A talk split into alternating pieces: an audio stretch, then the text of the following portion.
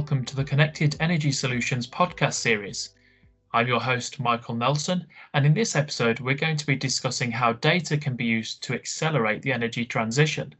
Joining me today is Dan Travers, Head of Data Science, Partnerships and Execution at Subak. Hi, Dan. Nice to have you on the podcast. Thanks. Thanks for having me. Could you give us a brief introduction to yourself and to the work that Subak does? Because I think I'm right in saying that Subak is a relatively new venture. Yes, it is. So the Subak has started just over a year ago now with really the brainchild of uh, Baroness Bryony Worthington, who co-wrote the Climate Change Act, um, is very involved in uh, climate change action and uh, some of the philanthropy around that. The Subak is two things. Firstly, it's an accelerator to try and accelerate climate related nonprofits. And secondly, it's a data cooperative.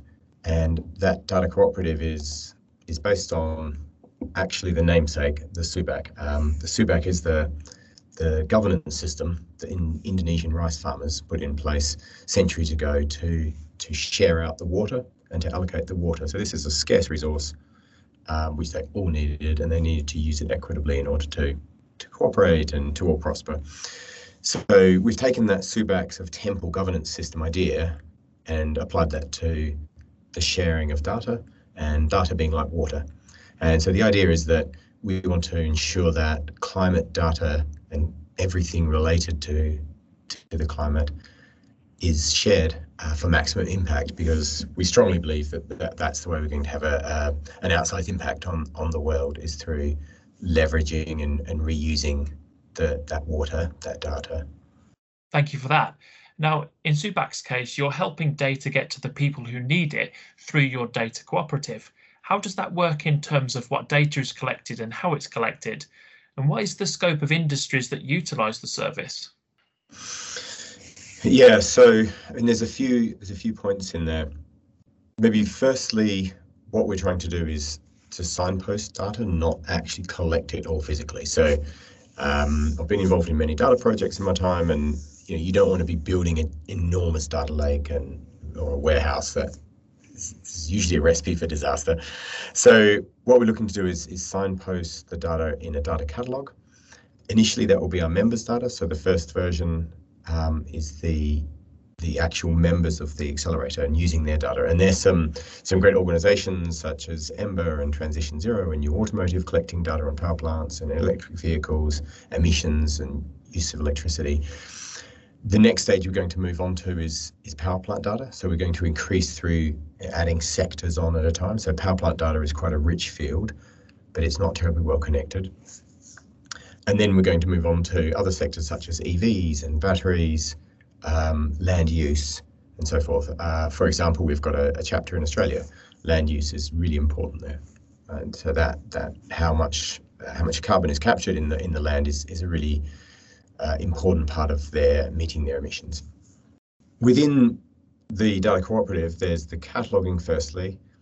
Secondly, there's the the trust aspect. So one of the things we want to address is data is it's often able it's often possible to get data, but sometimes you don't know if you can uh, rely on that data. Um, can you describe what some of those fields mean? Can you know when it's been last updated? Can you talk to someone? So all of those things we're, we're looking to put increase the level of trust around the data so that if someone comes to a data set, they know if it's something they can rely on or has it been updated this year or three years ago how do, how do I get in touch with someone to to understand maybe what processing they've done with that data? How did they clean the data? How did they fill gaps? So all of those trust aspects are embedded by additional metadata on the data sets. So by capturing additional metadata from the data owners, we'll be able to broadcast that with the data catalog to anyone coming across this data. And, and lastly, we're looking to connect that data. So actually establish connections between uh, individual elements in these data sets. And that's often where data becomes a lot more valuable is through the connections of the data rather than just the individual data sets, right? It's, it's piecing it together. When this data is submitted to the cooperative, is the emphasis on qualitative data or quantitative data? And how did you decide when it is the right time to translate that data into action? we are mostly focused on quantitative data and you know, fairly structured data. Uh, some of our members, for example, are doing uh, working with unstructured text in uh, policy documents, right? So Climate Policy Radar have got a really interesting proposition where they've got a, a database of climate laws from the world, and that's actually highly unstructured, but they're looking to add structure on that. So what we'll be doing is is signposting to that structure. And so the structure would be which documents include mentions of EVs, which ones include air quality mentions, which ones include carbon taxes, and you can then search and put some structure on top of that. Um, I think it's the structure where we get the value of connecting the data, but there is absolutely possible to have unstructured data underneath. In your experience, how can data help businesses make better decisions in reducing their climate impact? Yeah, exactly. I mean, this is crucial, right? Who cares? So, um, I mean, let, us say we start with the electricity grid, which is, as I mentioned earlier, um, one of the, the, the first cabs off the rank will be looking at power plants and the electricity grid. I mean, if you look at what's happening at the moment with um, the net zero targets that have been put in place, very ambitious targets. Um, for example, in the UK, to to put wind and um, solar, especially wind, on the grid, and to have every home being uh, net zero in the pretty near future.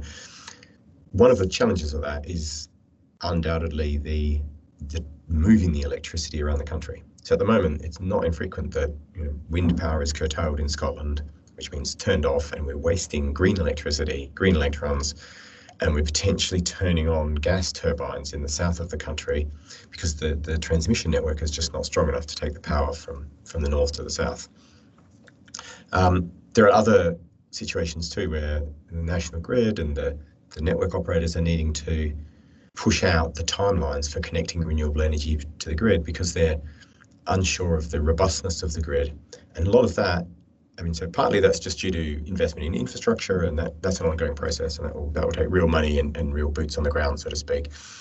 But the other part of that is is data. It's the, the networks don't necessarily have enough data to be able to make the decisions on which connections uh, they can manage going forwards, and that that means that they're doing very conservative uh, answers when someone asks for a connection. And just the other day, I was talking to a solar developer who had a project delayed from a connection of yet next year in 2022, uh, delayed to 2028. So you know it's a six-year delay, and so that is going to make it really hard to hit net zero. Um, how does more data help? Well, the more data we've got on the grid in this case, the more accurately those organisations will be able to to actually allow an additional capacity to be connected or to allow renewables to run at their full strength and not have gas backup, not have battery backup. What do we need to do that? There's tons of stuff. There's firstly, a lot of this data is not measured, so there needs to be more metering in some cases put in place. Um, there are issues with the the trust around that data, so there's there's sometimes concerns about how robust that data is and so forth um, privacy concerns. Some people have privacy concerns and how much that data can be shared. So all of these things we need to really unblock at the same time. That's great, thank you. Uh, we touched a little on some of the issues there. I'm just wondering whether you could expand on some of those points and explain the challenges faced by businesses who want to utilize data.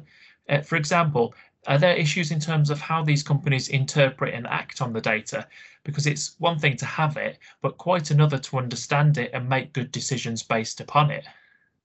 Yeah, yeah, I mean, that's a great question. Uh, one of the things we're trying to do is really lower the barrier to entry for new businesses and analysts within those businesses or academics to to enter the space. At the moment, the, the barrier to entry is quite high because businesses coming in or analysts coming in will be often delving into the the original source of data, pulling that data out, verifying it themselves, connecting it to other data sources themselves, under, getting their sort of level of trust in the data up to a high level. So we're thinking if we can increase the trust level of that data and make it uh, clearer where the data is, and ideally also explain what those columns on those tables mean, uh, which columns can be connected to another table in a completely different data set by understanding whether it's fuel type or ID of the power plant, um, whether it's transmission wires, etc. That will lower the, the barrier for entry for, for new players. And I think this is going to make it cheaper for businesses to use this data and also much easier for new entrants to come into the space. And, and as we know, right, it's really important to have new entrants. There is quite a significant problem in the electricity grid with the incumbent players. It's, it's they have a lot of uh, incumbent advantage around the data, and by opening that up, we think there'll be new players coming into not just the electricity grid space, but also just in general in the, the environmental space. And, and we're, I should say, Subak is a non-profit, so we're looking to do this for the benefit of the climate, but we're completely open to for-profits using this data. I mean, it's, it's, it's actively encouraged. We obviously talk a lot about the energy transition as a holistic approach, and every sector has a role to play from transport, energy generation, storage capacity, etc. Are all areas of the energy transition using data to make effective decisions? And if not, which sectors will need to utilise this information more if they are to successfully transition to net zero? Yeah, I mean, it's a great question. I think the the electricity grid where I've talked about now is is actually pretty data heavy and I think they make reasonable use of that data as a as an industry. Uh, the sectors where there is a a lot more uncertainty around, I think, the data and the models are things like land use, for example. How much data, there, there's increasing amounts of data coming in from, from remote sensing, from satellite imagery and aerial imagery. Uh, this, the geographical information systems or GIS data can take picture which includes all across the spectrum and you can look at the stress of the land, you can look at how healthy the uh, greenery is in particular space by looking at the, the spectrum of light that, that's reflected off them. So there's huge amounts of data coming into that space. I think there's a lot of work needed still to perfect the models and to make that really robust in a way that everyone agrees on. Um, that's going to take time. It's going to take really smart people. It's going to take academics and industries and governments working together. And what we're looking to do is just to enable that and provide them with more data. Uh, if I can give another example, there's one of the members, which I won't name at the moment, they're coming into the next cohort, is is looking at rainforest observations and tracking the, the health of the rainforest, looking at logging roads through the rainforest, looking at biodiversity measures. Yeah, it, it's amazing data they're going to get out of that. And they're applying machine learning to it, and they're looking to serve that not for themselves, but to actually serve it up to other NGOs or other analysts in the space to help them lobby for the rainforest health and to, to have an additional source of information which is different to the to the local government's information. Can you think of any examples which show how to use data successfully in this space? That's a, that's a really good question. We've seen uh, some countries, I think sometimes more agile countries potentially take really different paths to this. Um, and smaller can be good in some ways. Um, to take a really small example, Malta so quite a small country, a few hundred thousand people. They actually have smart meters on every household, including on the renewable generation. So that you know, that is half hourly metered data from all of the houses in the country for their generation, and they can access that data days um, after the fact. So really quite quick turnaround and an amazing data set. So you can imagine if if you take the action as a government uh, and as a as a community to implement these types of um, investments in the infrastructure and the data infrastructure, that gives you a huge amount of power to understand exactly what's happening in the country and exactly where the electricity is flowing. I'd love to see that sort of investment happening in, in electricity grids all across the globe. Um, it is an investment. It does cost money, uh, but I think investing in that digital infrastructure is a is a really good commitment. The other sort of observation, I suppose, on who's doing data well is, which I think everyone's made, no surprise, is you look at the big tech companies and they've got problems and there's lots of challenges, and I'm sure there's things that we'd love to do better with their data, but they do have quite amazing pools of data that they are successfully using, you know, mostly for advertising revenues and so forth. So not necessarily the same purpose as us, but what we'd like to do is take some of the ideas and that, clarity of vision from the non-profit space and, and trying to address uh, the climate crisis and combine that with some of the, the for-profit, really advanced tech world approaches where data is treated like like a holy grail and is you know, a lot of investment is put into managing that data and it's amazing how much information is in there. You know, so you can imagine you know, the super targeted advertising we're getting for selling widgets on Black Friday. Imagine if we could do super target advertising to get people to convert to EVs and to get people over the hump of thinking about the environment in a particular way. So I think some of those ideas from the for-profit space we'd we'd love to see brought in as a persuasion engine, if you like, into the into the non-profit space, which traditionally hasn't been doing those type of approaches. Final question before we wrap up. Uh, what do you hope to see grow or possibly change with how data is utilised to drive the energy transition going forward? I think the most important thing, well, there are three blockers to to moving forward with data. First one is investment. So the investment uh, incentives are not necessarily there for all of the players. Um, private households, it's difficult to in, uh, incentivize them to share data. I think there's other issues at play there. At play there. But for example, electricity uh, network owners, they are licensed uh, monopoly regions. Usually, they're covering they've got a lot of incentives and they've got a lot of risks. And if you look at just at the you know the recent storms that have happened um, and knocked out tons of people's houses up in the north of England, you know, that, that's an absolutely high profile issue. So they have to really be worrying about this, the, the, the distribution network operators. Uh, however, what we'd like to see is some incentives put in not just for keeping people connected, but also for ensuring that the data is shared in a really sort of um, first class way. So data is treated as a first class citizen of their of their operations. At the moment, it feels like data is often a second class citizen. And I think by attaching incentives to that, that will trigger investment in that space. So we, would like to see a lot more investment in in data um, initiatives and encouraging uh, organisations and businesses to to share that data in a really a really high um, quality way, not just the, the bare bones way. Uh, regulation um, I think there's a bunch of things that could be done around regulation in terms of uh, requiring certain data to be opened up and to, to be shared.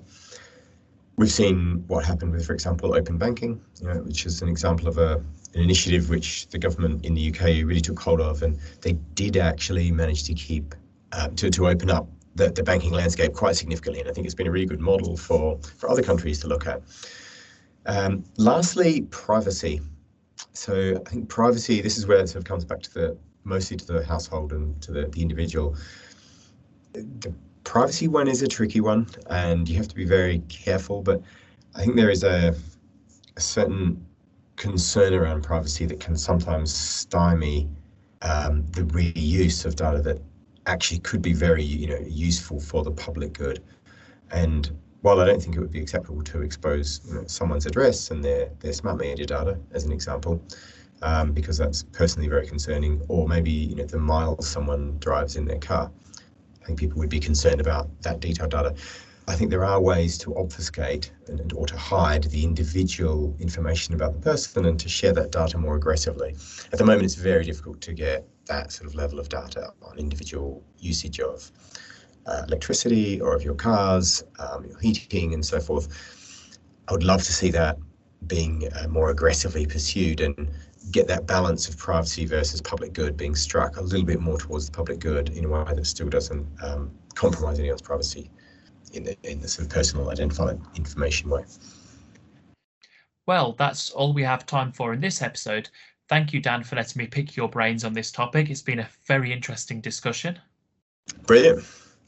Thanks for having me. Um, appreciate the time. I hope you, the listener, learned something from listening to our discussion today. If you would like to get involved with a future episode, please reach out and email michael n at connectedenergysolutions.co.uk. I've been Michael Nelson, and until next time, please look after yourselves.